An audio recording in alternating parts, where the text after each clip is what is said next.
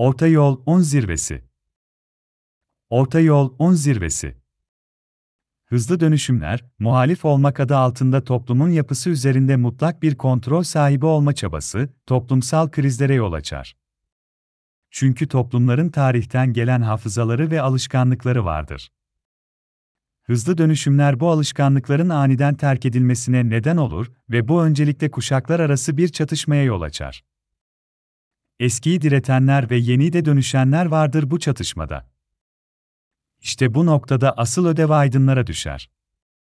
Çünkü aydınlar eski ile yeni arasında bir bağlantı kurup tarihsel hafızayı yitirmemeleri ve yeninin getirdiği edinimlerden faydalanmaları lazım gelir.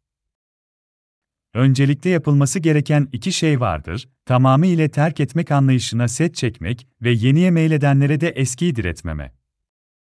İşte biz buna orta yol diyoruz, başka bir deyimle itidal. Yani orta yol, un zirvesi. Orta yol, un zirvesi, makbul olan bir dinamiktir. Çünkü ifrat ve tefrit, taraflara hapsolma ve tekamülü esir alma duruşudur. Topçunun ne uysalız ne de anarşist sözü tam da bahsettiğim noktayı işaret eder, yani orta yol, un zirvesini.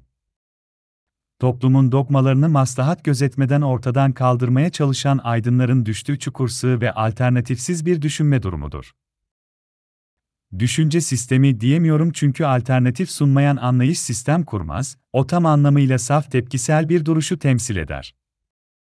Aslında düşünce sistemlerinin de toplumları tanıma ve tanımlama konusunda eksikliklerinin getirdiği nokta budur. İnsanı hiçbir felsefi kuram, ideoloji veyahut sosyal teori tanımlamaya kafi gelmez. Felsefi kuram, filozofların kendi ve toplumsal dünyasının ortaya koyduğu gözle bakar o nedenle noksandır.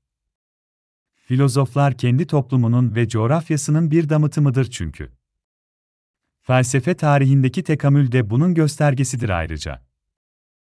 İdeolojilerde bireyleri ideologların kendi ihtiraslarına hapsetmekle birlikte insanların doğal tekamülüne engel olur. Din ise insanı ve dünyayı tanıma noktasında sadece kendisine gelinmesini söylemez sadece insanı değil, doğayı hatta kainatı işaret eder. Dini ideolojilerden ayıran asıl nokta da budur işte. Ve dini ideolojiye dönüştürmenin yaratacağı sıkıntıdır. Ben bu söylediklerimi yine toptan bir yok sayma ile söylemiyorum. Tüm tutarlı en azından kendi iç tutarlı içindeki tüm düşünce sistemleri, anlayışlar yine insan doğasının bir gereği ve çeşitliliktir. İnsanın tekamülünü esir etmek insanın fıtratına aykırıdır. İnsan bir gecedir ve insanı tanımlamak geceleyin yıldızları saymaya çalışmak gibidir. İnsanı kuramlara hapsedenler ise, sokak lambalarıyla gecenin dehşetini artıran kimselerdir.